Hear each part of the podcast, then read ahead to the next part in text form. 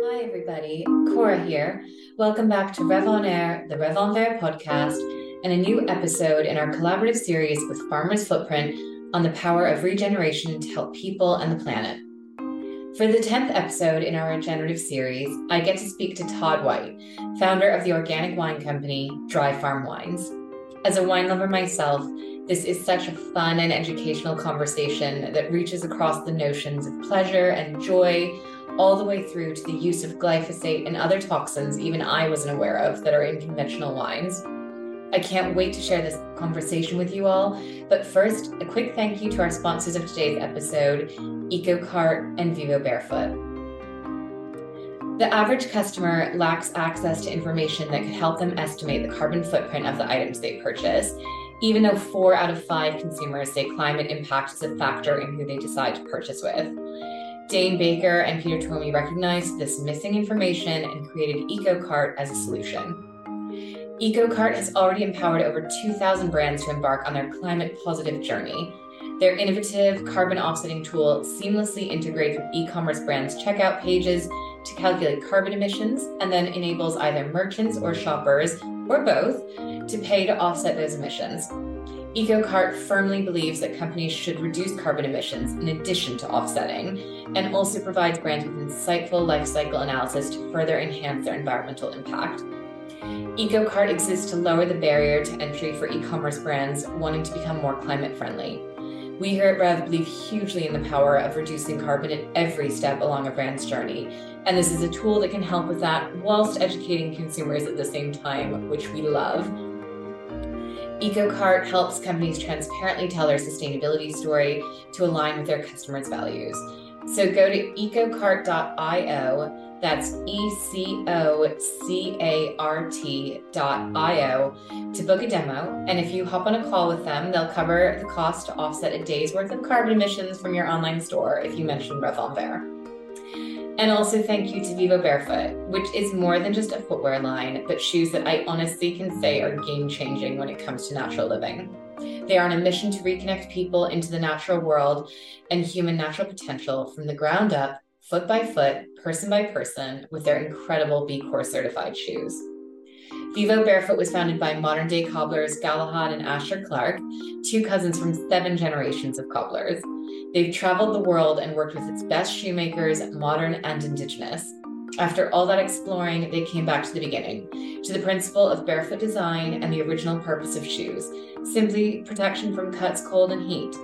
They're on a quest to make the perfect footwear because the less shoes we make, the better it is for our feet, human movement, and planetary health. Get 15% off your first Vivo Barefoot order with the code REVENVERT15 at vivobarefoot.com. That's VIVOBAREFOOT.com.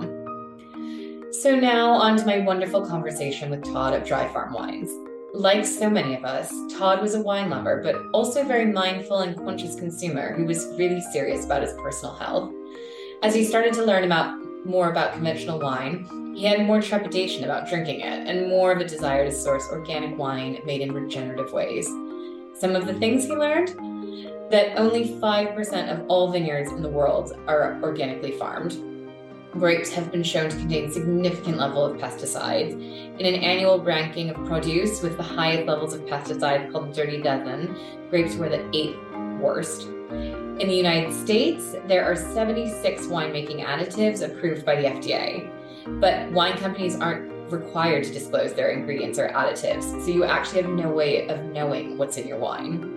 Some of the additives are harmless, but others are far more toxic. The most dangerous one, which we discussed today, is dimethyl dicarbonate, which is strongly toxic to humans in its raw form. Preservatives and defoaming agents provide winemakers a lot of control over the winemaking process and are commonly used as well, whilst additives and GMOs allow wine companies to scale their production to meet demand. Todd knew that there had to be a better wine industry for people and the planet, and not finding it with ease, he set out to start Dry Farm Wines. He came up with his own certification for finding the purest natural wines on the planet.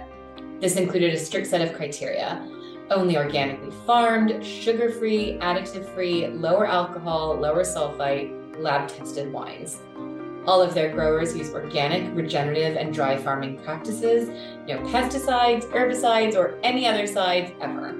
And they work with small-scale European farmers who are mostly family-run with deep respect for the earth they tend. Today, Todd and I deep dive into all of this, as well as covering things like health, joy, and community, things both him and I believe are benefits of wine that is made and enjoyed in harmony with nature. I can't wait for you all to listen. This is a great one to consider as we move into the holiday season in particular. So now, over to my conversation with Todd.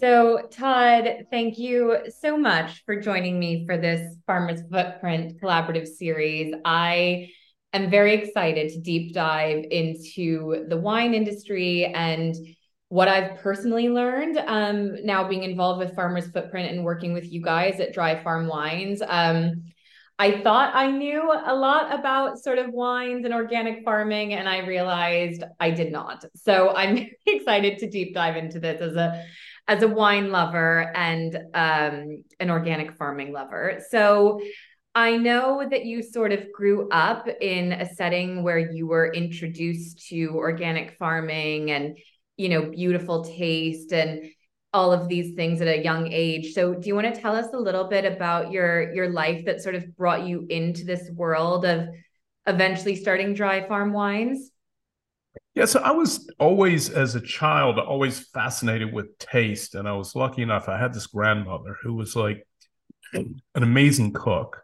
She also had, you know, an organic garden, apple trees, and lived on this property where, you know, it was just sort of a magical place with woods. And I was very interested in being outside, and I was very interested in nature. And still remain very interested in being in green spaces. I love flora. And so, you know, but she really was a great influence. She was also, you know, an international tastemaker. She was imported fine English prints from London into her very obscure but beautiful shop in North Carolina, of all places. So anyway, really super interesting. She had this organic garden and she composted before I even knew what composting was, right? And so it was, you know, it was just sort of a natural transition. I was obsessed with taste my entire life, particularly as a child. My parents would accuse me of ordering the most expensive thing in a restaurant, which was oftentimes true because I equated that as being the best thing on the menu, right? And so it was, and then, you know, as an adult, I remained obsessed with food and taste and cooking and consequently wine. And so after a lifetime of really being a wine aficionado,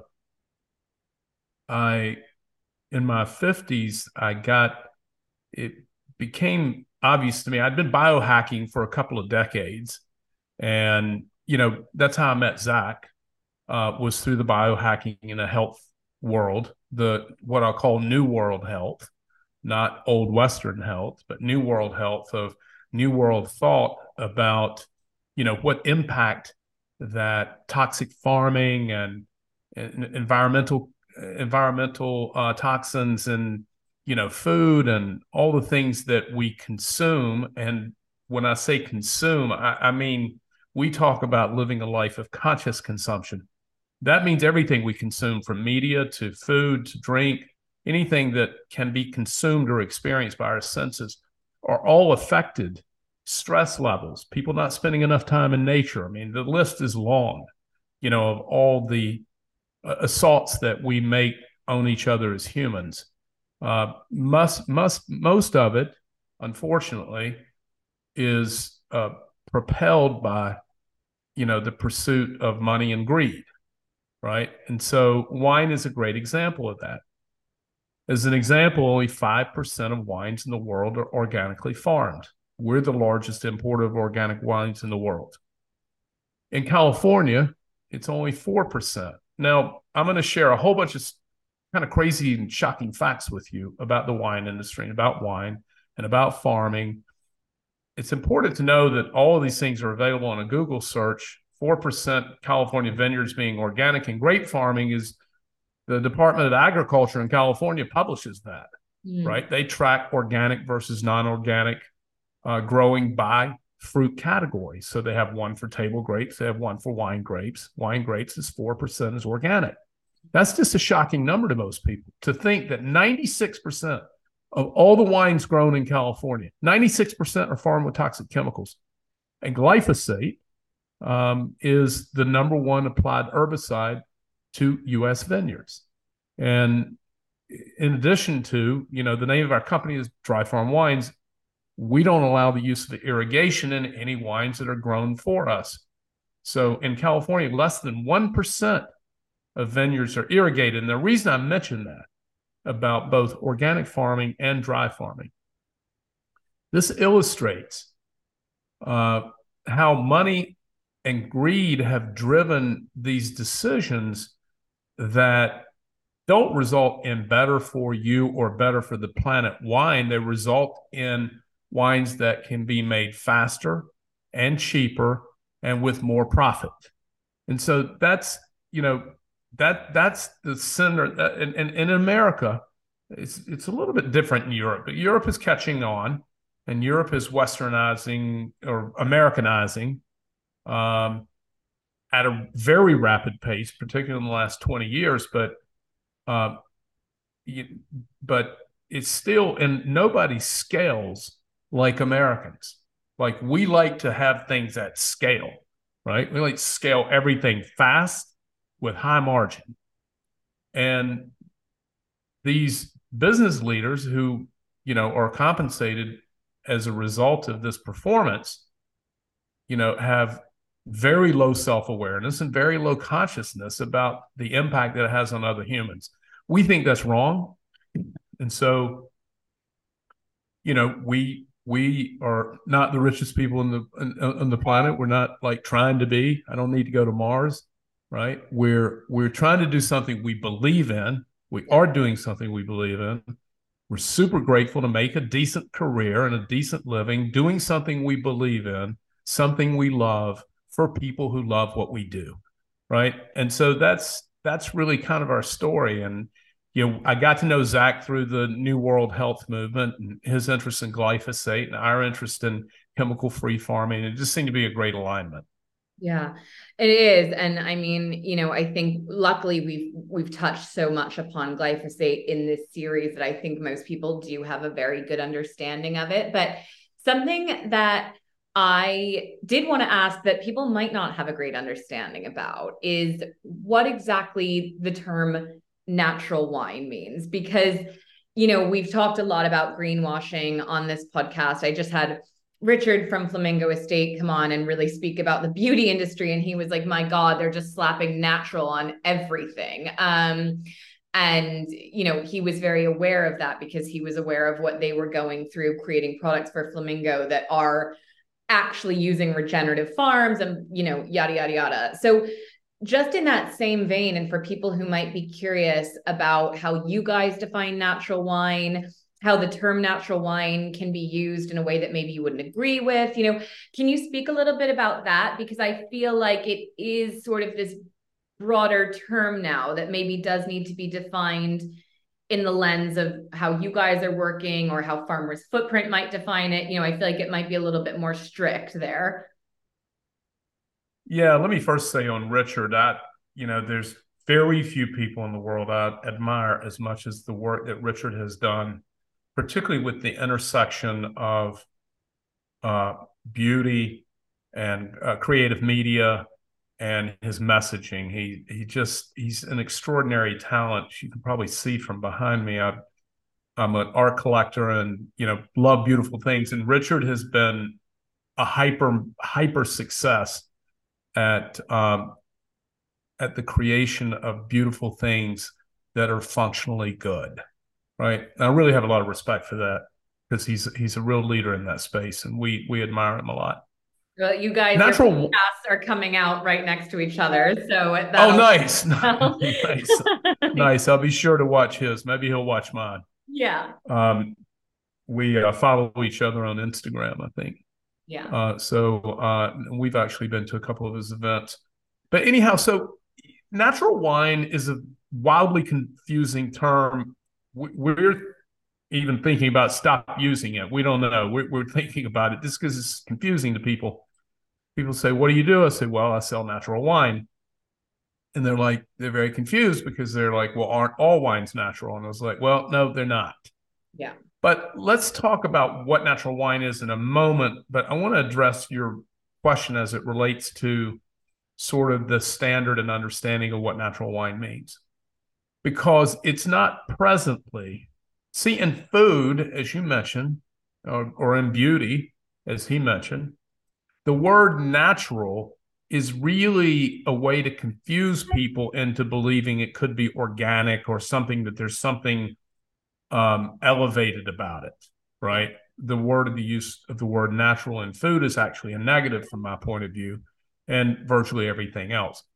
But as it relates to wine, it's a little bit different. And I also get asked the question, is it being abused? Or people calling natural wines not really natural? The answer is no, not yet.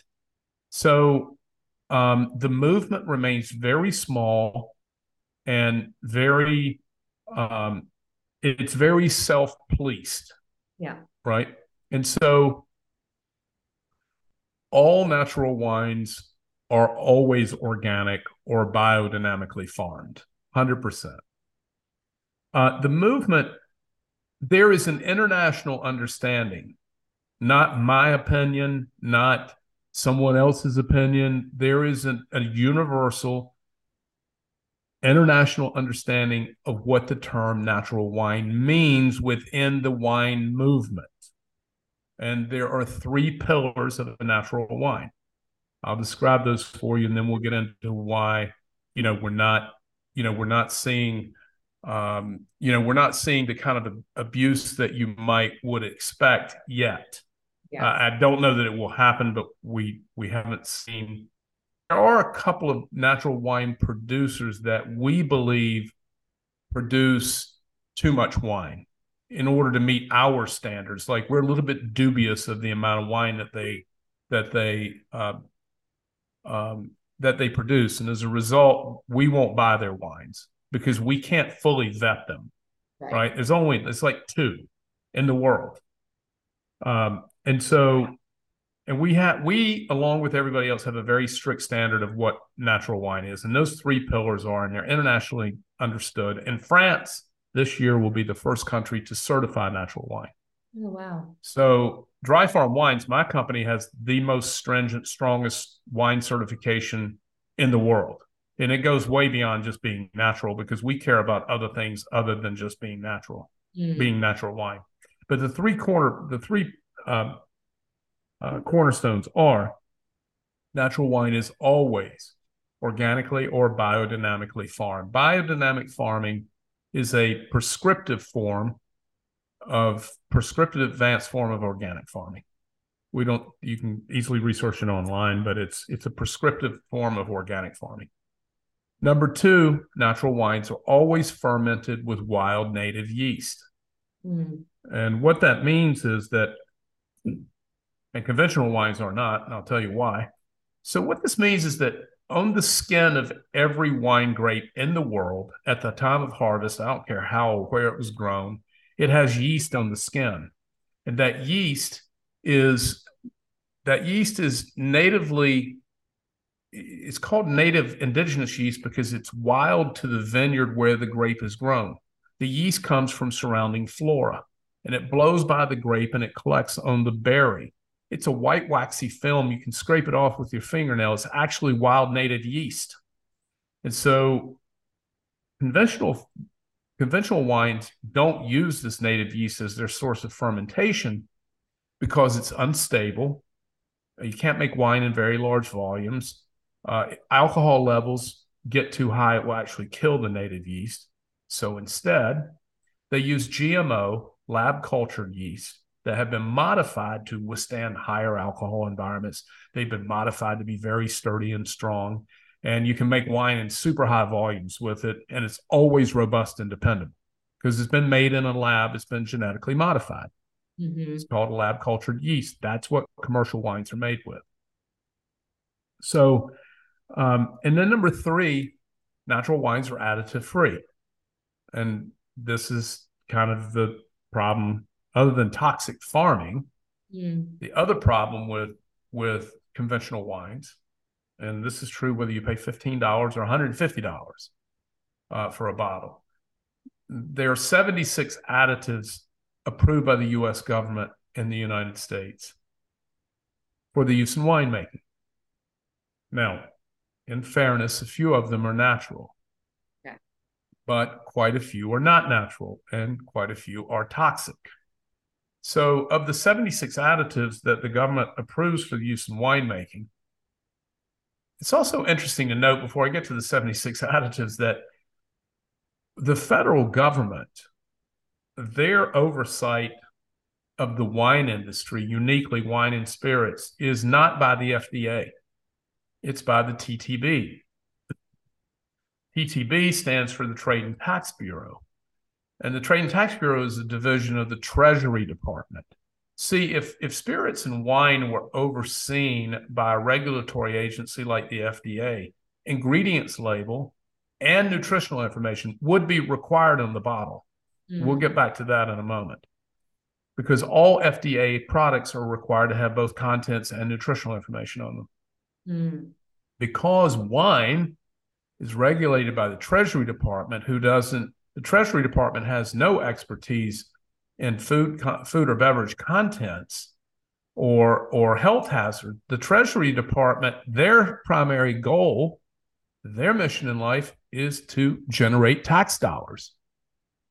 So they're not here to help regulate what's good or bad for you. They're here to sell alcohol to generate tax dollars. So the whole thing is misaligned. Same thing is true with food, with the Department of Agriculture has oversight over MyPlate.gov, what used to be the old food pyramid, which promotes grains, right? Because the Agricultural Department's mission is to sell grains, right? It's not to be your health advisor. Yeah. So naturally, they tell you that Cheerios are more healthy than an avocado, which is kind of shocking, but true. It's not true that it's healthier. It's true that that's what they say. Yeah. Right. So, these 76 additives, 12 of them are classified as health hazards by the Institutes of Health, which is a government agency. The National Institutes of Health has a chemical database. It's called PubChem, that classifies and rates and dissects all known chemicals in the United States. This is a government agency.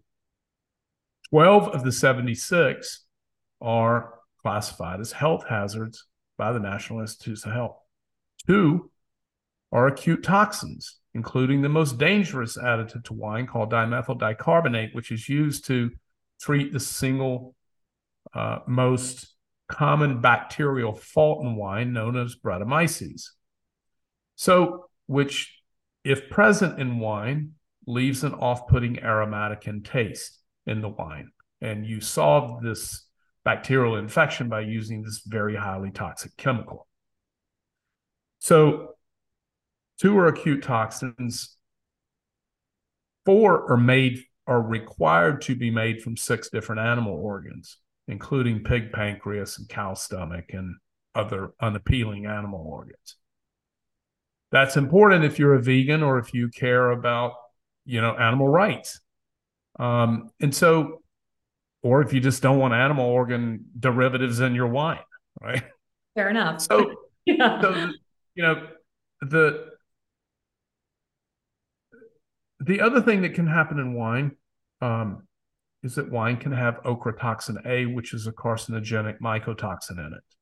Our wines are lab tested for ochratoxin A because all wines in Europe are lab tested for ochratoxin A. It's required by law.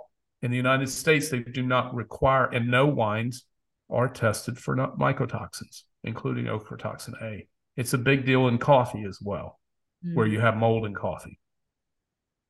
Same thing in wine. Gets in a little bit different way, but it's the same toxin. So here's the wine industry's response to this, and we'll get back to labeling and transparency in a moment, as I promised. But the wine industry's response to all this, because they're really unhappy with me, as you might guess. I've told a few million people about this. And so you know, their response is quite simply, look, the dose is the poison's in the dose. You know, these toxins in farming, which, by the way, chemical residue, you know, this, the environmental group that produces the Dirty Dozen, which is the top dozen most, in their view, dangerous fruits and vegetables that have the highest residual amounts of toxins from chemical farming. Grapes are number 8. They used to be number 6. Mm. So again, as it relates to toxic farming, so in the United States, 96% of all vineyards are farmed with these toxic chemicals. So as it relates to toxic farming and as it relates to these additives, the wine industry's response is the same on both topics. Mm-hmm. They say very simply, look, there's not enough residual chemicals, these toxins from farming and wine, to be harmful to humans. These additives that we're putting in, these chemicals that go into wine, there's also not enough of those in the wine to be harmful to humans. Now, there's no scientific studies to support one position or the other. There's no scientific studies to say that these chemicals residually from farming or from additives are not harmful or they are harmful. There's no science to support that. Here's my position on it and why I started this company and why lots of people love our wine. My position is very simple. I don't care whether you think that they're harmful or not harmful. If I can drink wine that tastes better, that makes me feel better, that is better for the planet, and does not contain any of these toxins, and is affordable, I'll make that choice. Right? So we don't have to have any kind of long-running debate of which there's no science to support one position or the other. We don't have to have some long-running public debate about whether these compounds are harmful or not. I just say if I have a choice to live without them and to drink wine without them, I want to make that choice. Yeah. Right. And so that's sort of our simple position on that. Let me come back to labeling for a moment, because this is really important. And we are advocates and very involved in advocating for transparent labeling on wine bottles. We believe every wine bottle should have an ingredients label on it and a nutritional panel. And our wine labels today contain both. And it took us over a year to get that approved by the government. They didn't want us to do it. But here's the thing. The wine industry has spent millions of dollars in lobby money. And their chief lobbyist in Washington, D.C., where money is exchanged for special interest favors, their leading lobbyist is called Wine America. If you go to Wine America's website and you look under their legislative priorities, you will find that they publicly condemn the idea of having transparent labeling on a wine. They do not want ingredients or nutritional information on a wine bottle, and they take a public position against it. And the two reasons, the chief lobby group, the two reasons that they state that, we can send you links to all of this stuff, right? The toxins, the additives, the Wine America link, or people can research it online for themselves, or they can go to our website where it's all aggregated in an easy-to-use format. We'll put links to that below, Todd, for sure. Nice. So the reason that this lobby group states that they're opposed to transparent ingredient and nutritional information on a wine bottle. Now think about this. The reason they're opposed to it are two reasons. One, there's not enough real estate on the bottle for it. Now, this makes no sense at all. There is contents and nutritional information on packages a fraction of the size of a wine bottle, a fraction, like a candy bar. Or, you know, a fraction of the size of a wine bottle. That makes absolutely no sense at all. And the second reason they don't want transparent labeling, if you'll believe this, it will be confusing to consumers. I think this is a publicly stated position. You are not smart enough to figure out how to read a contents and nutritional panel. Right? You're going to be confused by it. I mean, are you kidding me? It's so shocking. This is how business is done in Washington. So that's, you know, and we are supportive and involved in a, we're not a direct involved, but we're involved with an organization in Washington called the Center for Science and Public Interest. And they are the nonprofit in Washington that is responsible for most of all the good things that you see on food labeling now. 19 years ago, they filed a petition with the Treasury Department, again, who oversees wine regulation and spirits. They filed a petition, 16 pages filled with scientific sites. 19 years ago with the Treasury Department. It sat dormant in the Treasury Department files for 19 years until last October, the CSPI filed a federal lawsuit against the Treasury Department over transparent labeling on wine bottles, and we're a part of that. We're a part of that argument and that process of helping people understand that all this nonsense that these special interest groups advocate for is ridiculous and is doing a grave disservice and a health harm to consumers who are being misinformed and not informed about what they're really drinking. We think that's wrong. Yeah. And the other thing the wine industry says, and then we'll move on to something else, but the wine industry says about me, because I'm like public enemy number one, because I'm articulate, I'm informed, I'm factual, and they don't like it, right? And so, you know, what they say is, they'll say this in press interviews when they talk about me, they'll say, "Oh, this guy just wants to sell wine." Guilty. Yes, I'm in the wine business. Let me freely admit I love selling wine and I make a decent living doing something I believe in, something I love for people who love what I do. Guilty, I am here and I do like to sell wine, but that's not what this is about at all. This is about, had I known what I'm telling you years earlier, I could have had a more positive impact on my health and my life as a wine drinker. And so, you know, if you don't get wine from me, that's fine. We would appreciate the support. Thank you. I'm guilty of selling it. Mm. But that being said, what I really want to do is educate people. So they're as outraged as I am about it, A. B, you know, they have informed choices. If you want to drink glyphosate or if you want to drink dimethyl dicarbonate, knock yourself out. I just don't want to drink it. Yeah. And I think you should have that choice.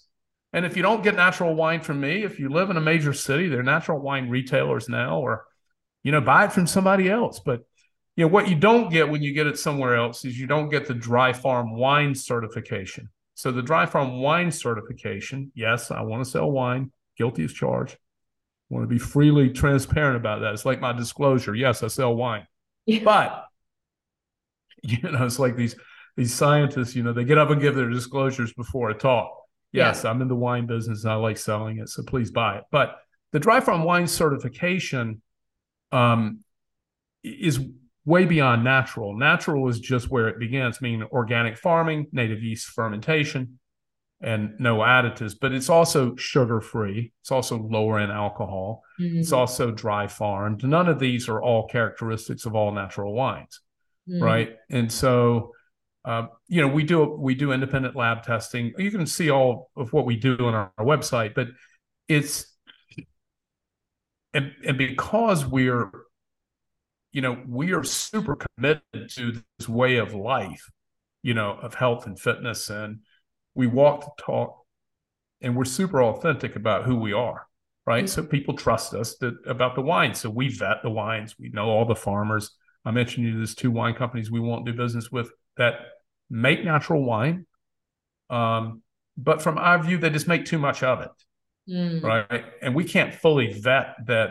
This isn't, they're too large for us to fully vet that they would meet all of our criteria. So we just make the choice not to sell their wine, right? Everybody else, we can't properly vet it. We don't sell it. Because we're super serious. I drink a lot of wine. I'm super serious about what I drink. I'm super serious about what I think you should be drinking. Yeah. So, Interesting, Todd. I want to pick up on that. Actually, going back to Richard, I literally recorded with him yesterday, so it's a friend of mine. But you talking about the fact that you think they make too much wine, Richard was told, he just recently went to LVMH about getting funding for Flamingo, and they really said something quite fascinating to him, which was they didn't think it was going to work because he was talking about scaling scarcity. They were like, it's inherently a problem that you want to scale using all small scale, regenerative, teeny-ish farms, and you can't scale scarcity. And he has his own take on that everyone will hear in his podcast. But, it's come up a lot in this series with Farmer's Footprint, because we are talking to brands and companies and CEOs and founders who are inherently taking on this issue of how do we make an economy work with all small scale farms? Or, can we have big business that is successful using only biodynamic farming? Or at the end of the day, is it always just going to sort of peak at a certain level where it's we can't make enough wine for the demand, or we can't support any more farmers, or our margins are going to get too small if we keep doing it this way? So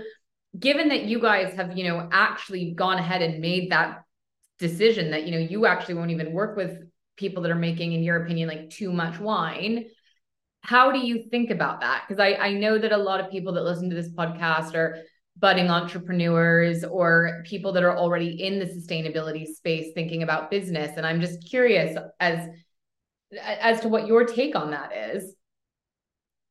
I don't know. I don't know, Richard, but I would assume it's maybe somewhat similar. And it's pretty simple for me.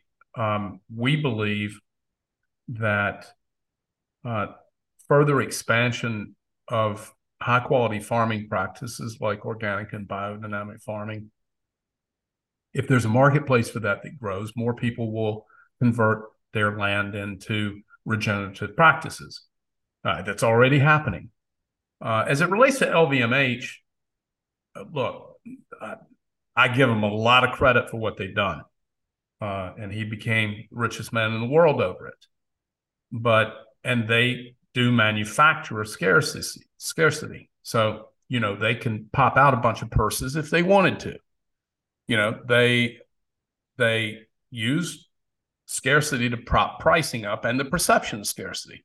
And I'm a customer of theirs, I might add. And I spend a lot of money with some of their brands, buying things quickly before they're gone, because that's the business model they've created. Mm-hmm. And I give them a lot of credit for it. But I don't think Richard or I want to be the richest person in the world. I just don't think that's where our values are. And I give them a ton of credit. I am fascinated by what they've done as a business person.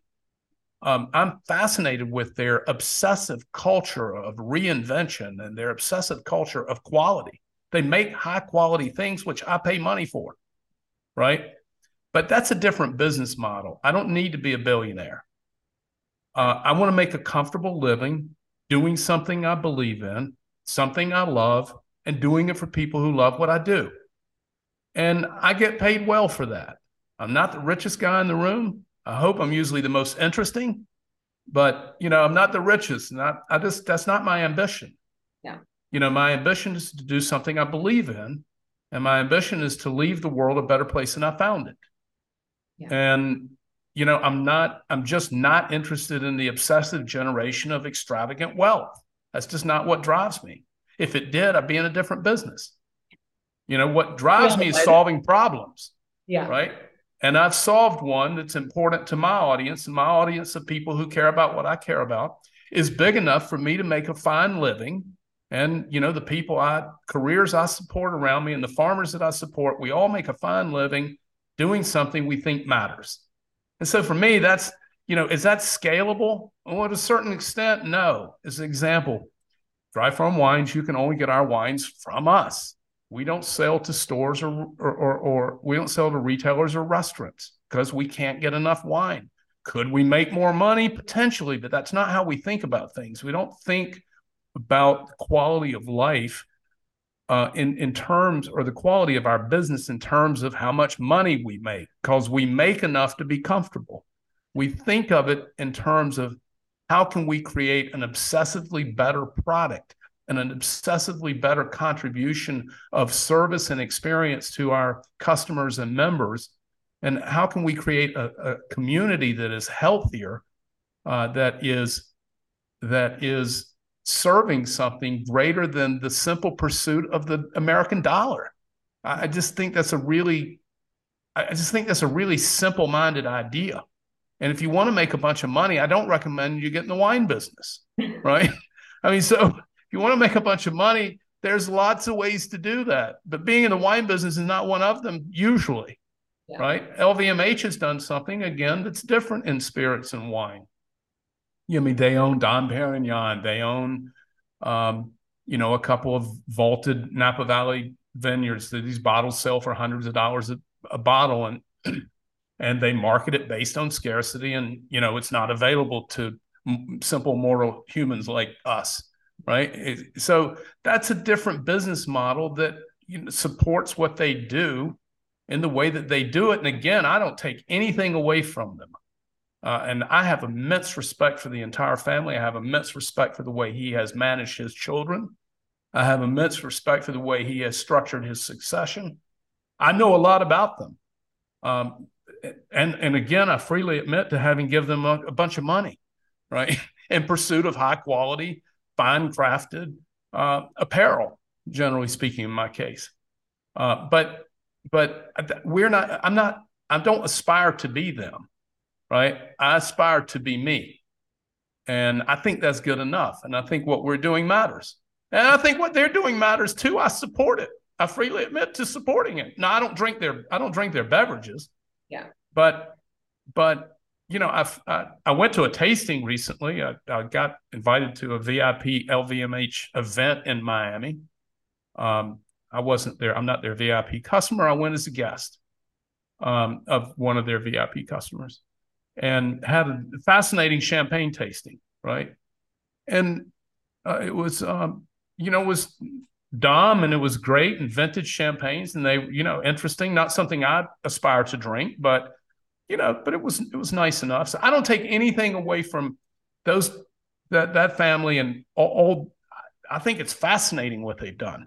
It's just not who I am. And I don't expect it's who Richard is, right? Yeah. I don't know him, but, I do think that, that you can scale businesses like his and like mine, that it can be scaled into a greater impact, right? And the creation of more net worth, if that's your goal, right? I think that's possible. It's never going to be ubiquitous because you can't get enough farmers to participate quickly enough to make it a ubiquitous practice. There's just too many forces against it, not in my lifetime anyway. But what you are seeing, and what he's seen, certainly in the purveyors that he works with in California, what he has seen is an increase in the number of these people who meet his particular farming criteria, right? And there used to be 10, now there's 200 yeah. or whatever, right? Over the course of, the last 25 years, there used to be like maybe 30, now there's 300, mm-hmm. right? The farmers markets have prolificated. The way of life, the point of view. Right. This is a point of view about how you want to live, what you want to contribute, how the change, living the change and being the change you want to see in the world. Yeah. And leaving a better impact behind you. It is.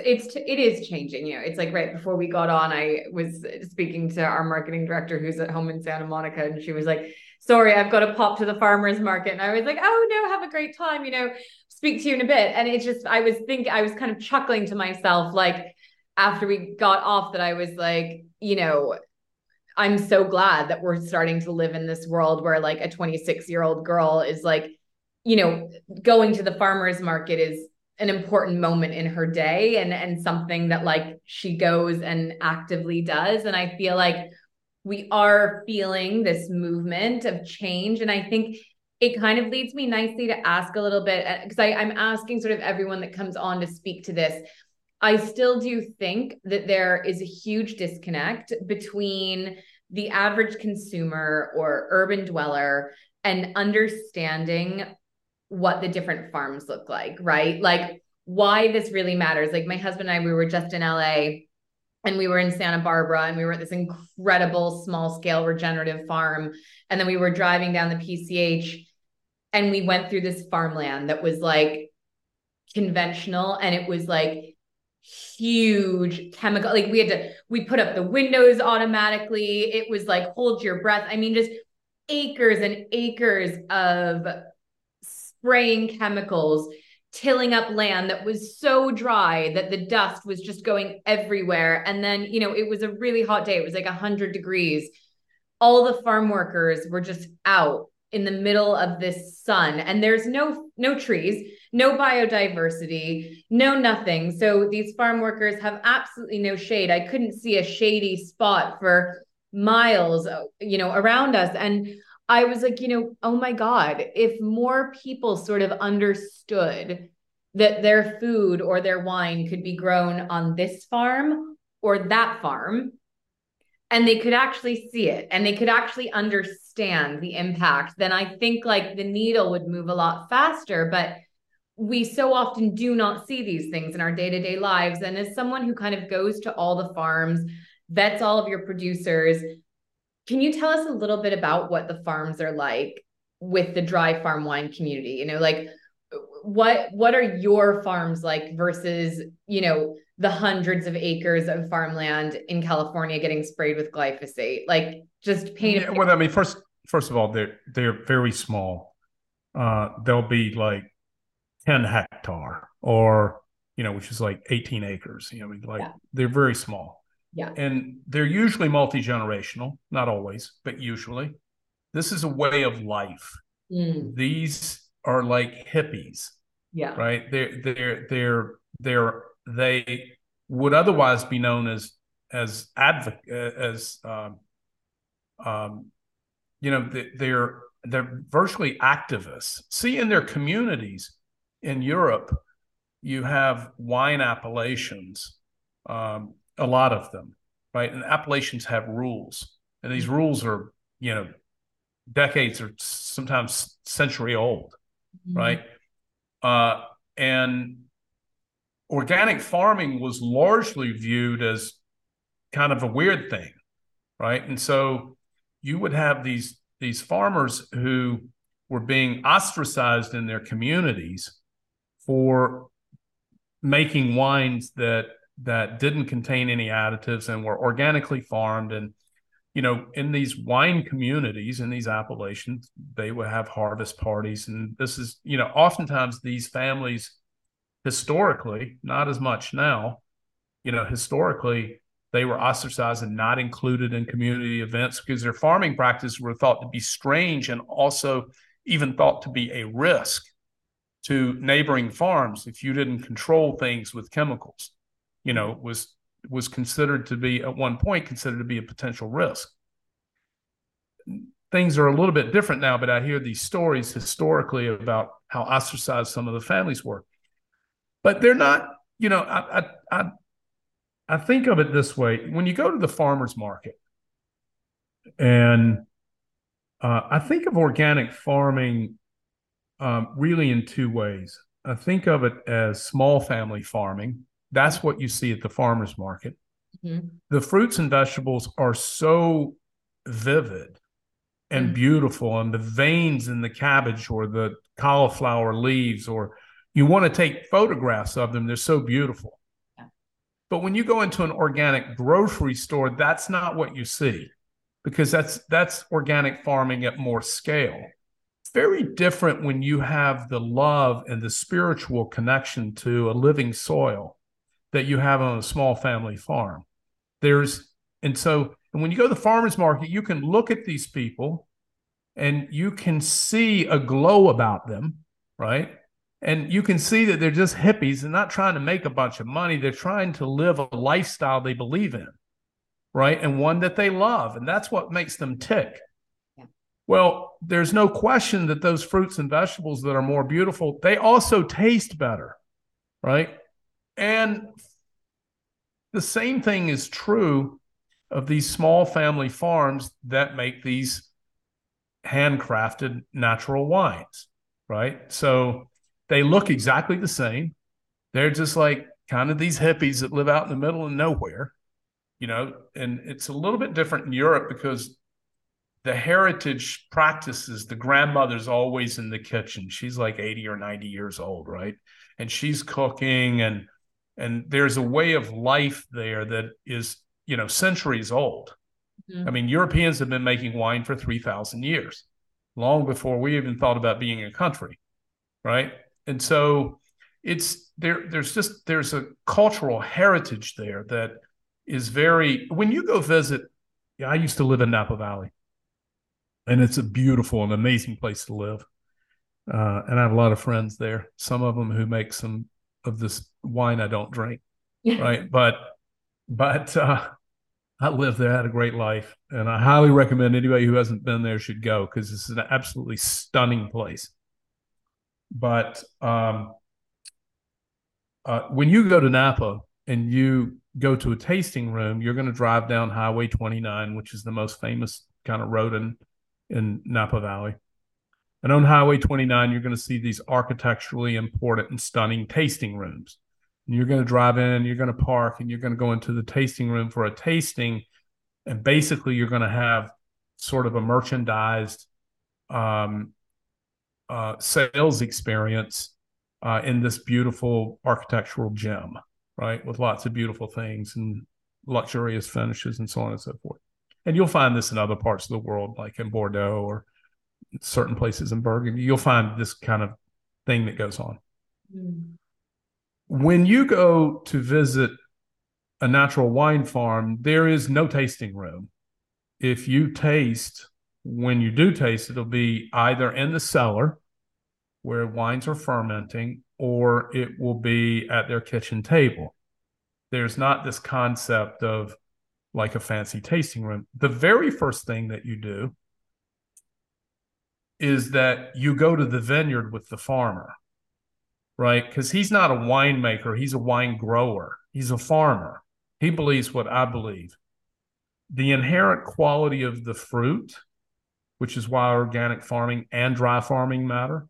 The organic, the inherent quality and character of the fruit, that's going to determine everything about the taste of the wine, right? And so there's very little you can do naturally from the time you harvest and ferment a grape to impact the way it tastes.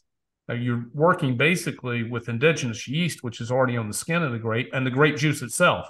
That's all there is, right? And so the quality and character of the fruit is super important. So as a result, and because farmers sell most of their wine in the winter when they can't be farming, you know, we end up in Europe much of the winter, which is very cold and snowy and wet and windy, and let me repeat, very cold in Central Europe. So, but the very first thing the farmer does, no matter what the weather condition, the very first thing the farmer does is take you to the vineyard and want to talk about the soil and the schick, the rock, the type of mineral content, the volcanic composure of the soil. They pick the soil up, put it in their hands. They want you to touch it. They want to talk about living soil. You know, they talk about farming. They talk about soil, mm-hmm. right? So there's no that you don't stop to taste any wines. You go directly to the vineyard because that's all they want to talk about. Yeah. That's what they believe deeply in is the cultivation of living soils. Yeah. These are not. They don't think about regenerative farming. That's a fancy term to them, right? They think about the life of things that live below the surface of the earth. They think about the organisms. That's the reason most of them rarely plow. Because when you plow, what happens is you turn over the topsoil and you expose billions of organisms to the sun and it kills them, right? And so the reason that they plant cover crops in the winter, which is that locks in nitrogen and like fava beans and other nitrogen-rich bean and products that then when they cut the cover crop down, it locks moisture into, without, because they don't have irrigation, it locks in, it creates a kind of a vapor lock on moisture in the soil. And it also releases nitrogen from these beans. And that's part of the food source for the plants. Yeah. So it's just a very, who they are is what they are. They are just super,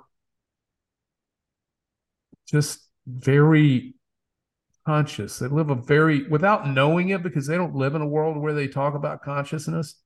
Many of them do talk about spirituality and their spiritual connected source of energy to the earth, but they don't talk about consciousness. That's sort of a California word, right? But they're super conscious. Yeah. They live a very elevated conscious life without really knowing it. Yeah. Because they're just doing something that comes very natural to them. Yeah. They don't know how to think about things in other ways. They're farmers, right? It's just what they do. It is. And it's just how they grew up, and their children are in their footprint, and their children will go on to manage the farm and manage this way of life as they age. Yeah. And it's funny, Todd, it leads me really nicely into the last sort of topic I wanted to approach. And, that's something that you and I have discussed. We feel similarly on is, I lived in Paris for 6 years and, I was in London for 10 after that. So I was in Europe for a very long time, and we moved back to America just last year. And I was really struck by how drinking wine had become something here that, like, because I am interested in health and wellness, as are you. And in circles here, it just is like, wine is bad, alcohol is bad, drinking is bad. No, and I had been living in a world where, in Paris, we would go have wine with lunch. We would have wine, when we met our friends at night.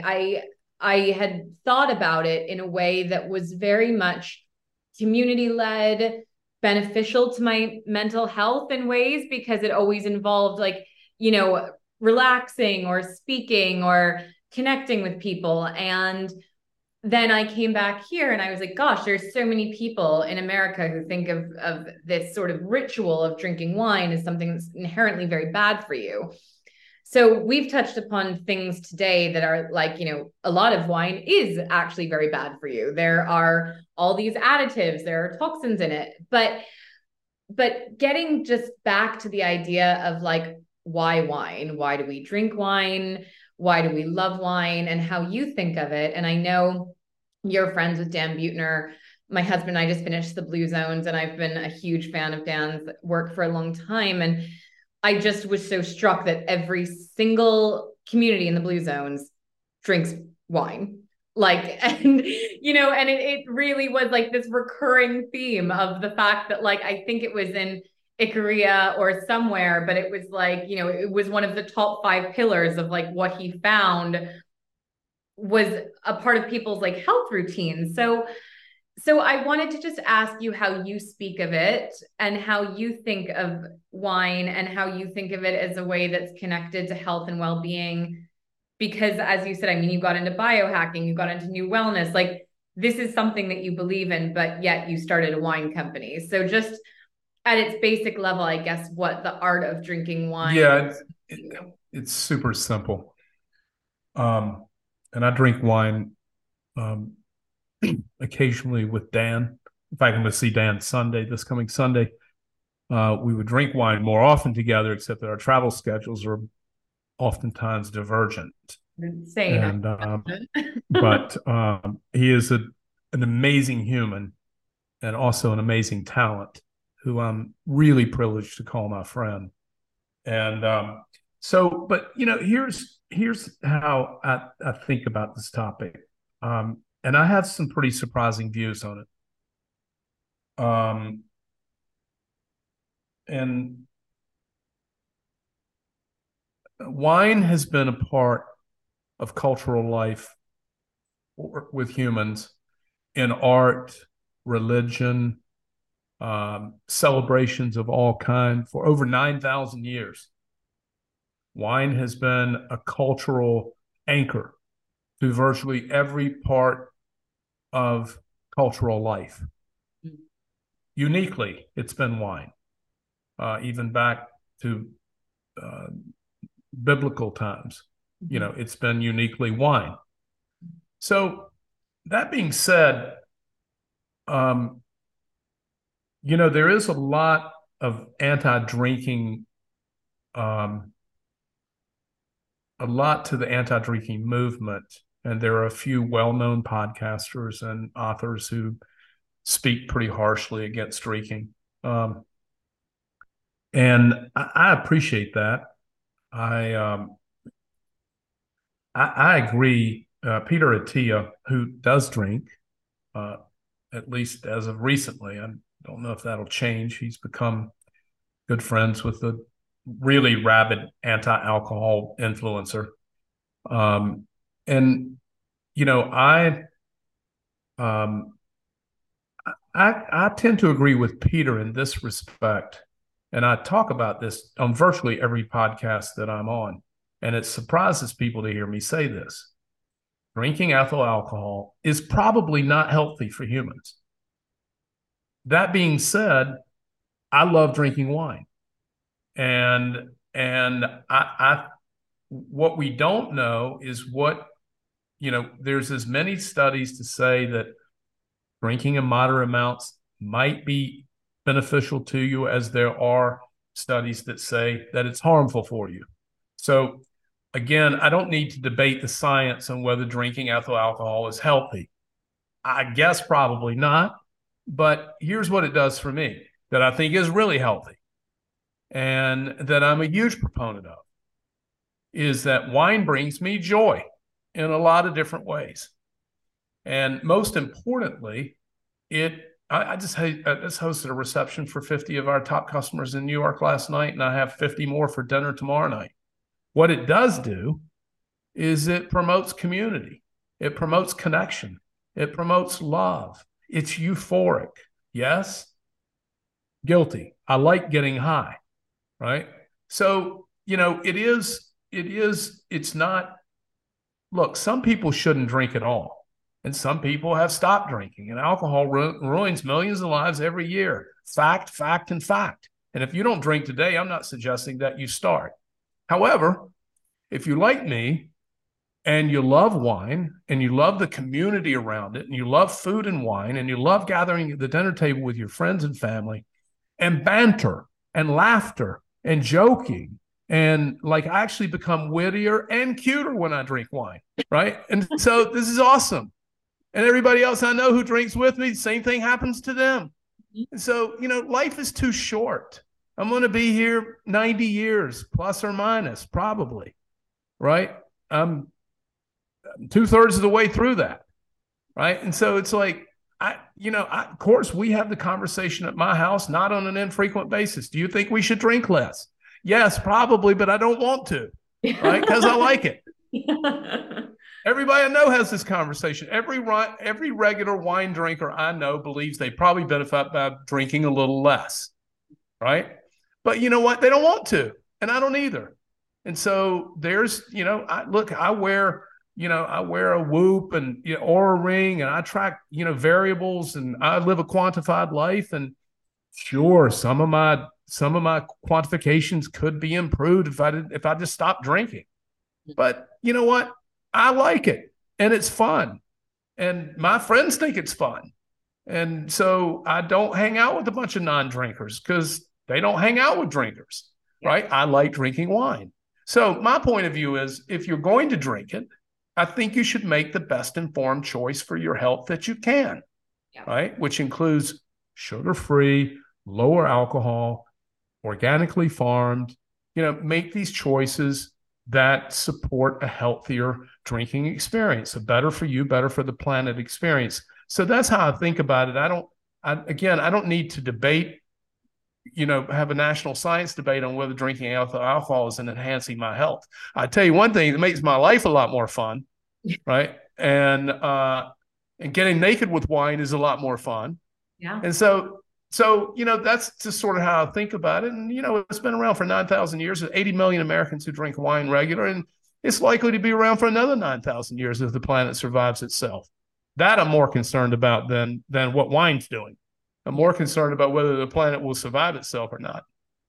But anyway, maybe that answers your question. I'm like Todd Fun White, right? Like, I love to have fun. And wine is oftentimes a part of that accelerated fun. And that's how I think about it.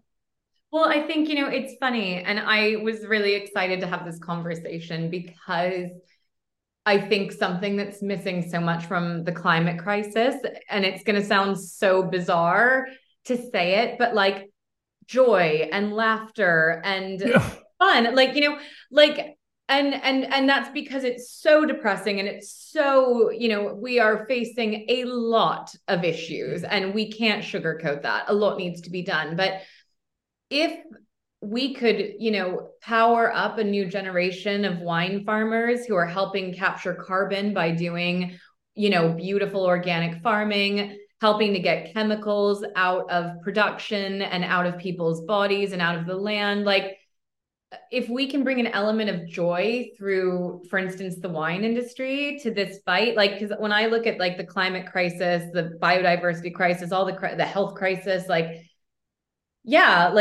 idea of bringing in joy and fun and laughter and lightness, I think there's a huge space for that. And it's maybe lacking at the moment because, a lot of people kind of don't want to get involved with this because they think all they're going to do is be depressed and not enjoy themselves and not have fun, but maybe there's a way for that to kind of come together.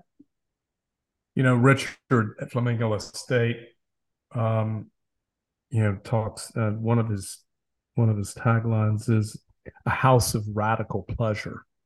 Right. And I think he embodies that, perfectly. And, we think of ourselves as hedonists. We love pleasure. Right. We just think life is enhanced by having more fun, things that taste better, things that are grown better, better for you, better for the planet. We just think is a radical pleasure, just like he does. Yeah. I'm a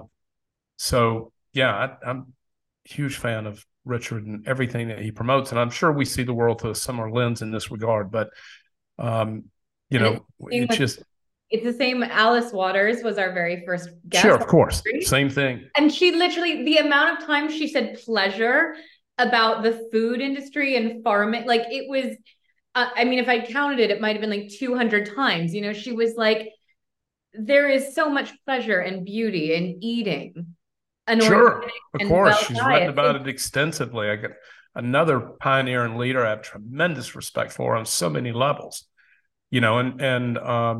and again, I don't, as I mentioned earlier, I don't take anything away from LVMH because they've been pioneers and leaders and innovators and craftsmen in different ways, just not in a way I want to do.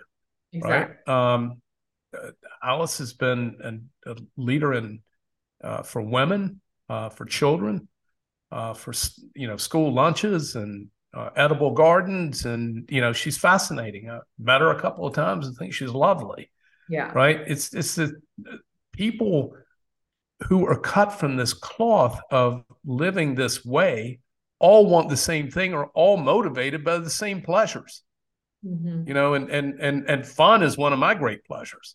Yeah. But also the taste of wine, the taste of food, cooking, farming, growing, picking, that's all pleasurable. Hiking, being in nature is a pleasure. Yeah. Right. So I just want to enhance my life with more things that make me happy, right? And pleasure is one of them. So it's I think everybody who's in this business, everybody who cares about the same thing we care about, all are kind of centered around the same heart energy of doing better, being better, living better, contributing more, and having more pleasure, right? So, you know, why not? That's the reason I drink the type of wine I do, because it tastes better and it's more pleasurable. Yeah. Well, right? I think you guys were kind enough to send me like a starter. It's nice. Your starter set, I think. And honestly, every bottle, especially the reds, have been just extraordinary. So I feel like I'm going to tell people how they can get a small discount, but I have to ask you, Todd, the last question, and the question I'm asking everyone to end the podcast with in this series is, what is making you feel the most hopeful at the moment? I think there's a small but rising level of consciousness, what we call conscious consumption. I think there's small, but it's growing. There's hope that more people will become more conscious, and giving them just better products is a great place to start, by giving them things that taste better, and like what Richard does or what we do, by giving people things that elevate their pleasure, causes them to, you know, to have a rise in consciousness and thoughtfulness. And so, and I think meditation is helpful with that. And, you know, cold plunges are on the rise. You know, you see more and more people caring about their consciousness. And so for me, I mean, that is a continuing and rising movement. It's, so that I think that's the most hopeful thing, is that people are having discussions, and people like you are leading discussions around more conscious consumption. Yeah. Well, thank you for that, Todd. And for anyone listening who is interested in trying Dry Farm Wines, do you want to remind us all of how they can get maybe like a nice little offer on their first purchase with you guys? Yeah, it's so for your podcast guests, we will give them an extra bottle for $0.01. So they can get a penny bottle of wine. We never discount our wines, and we can't give wine away for free. It's against the law. But we do, as a gift of appreciation, give them one penny bottle, and they can go to your link at dryfarmwines.com / so REVENVERT,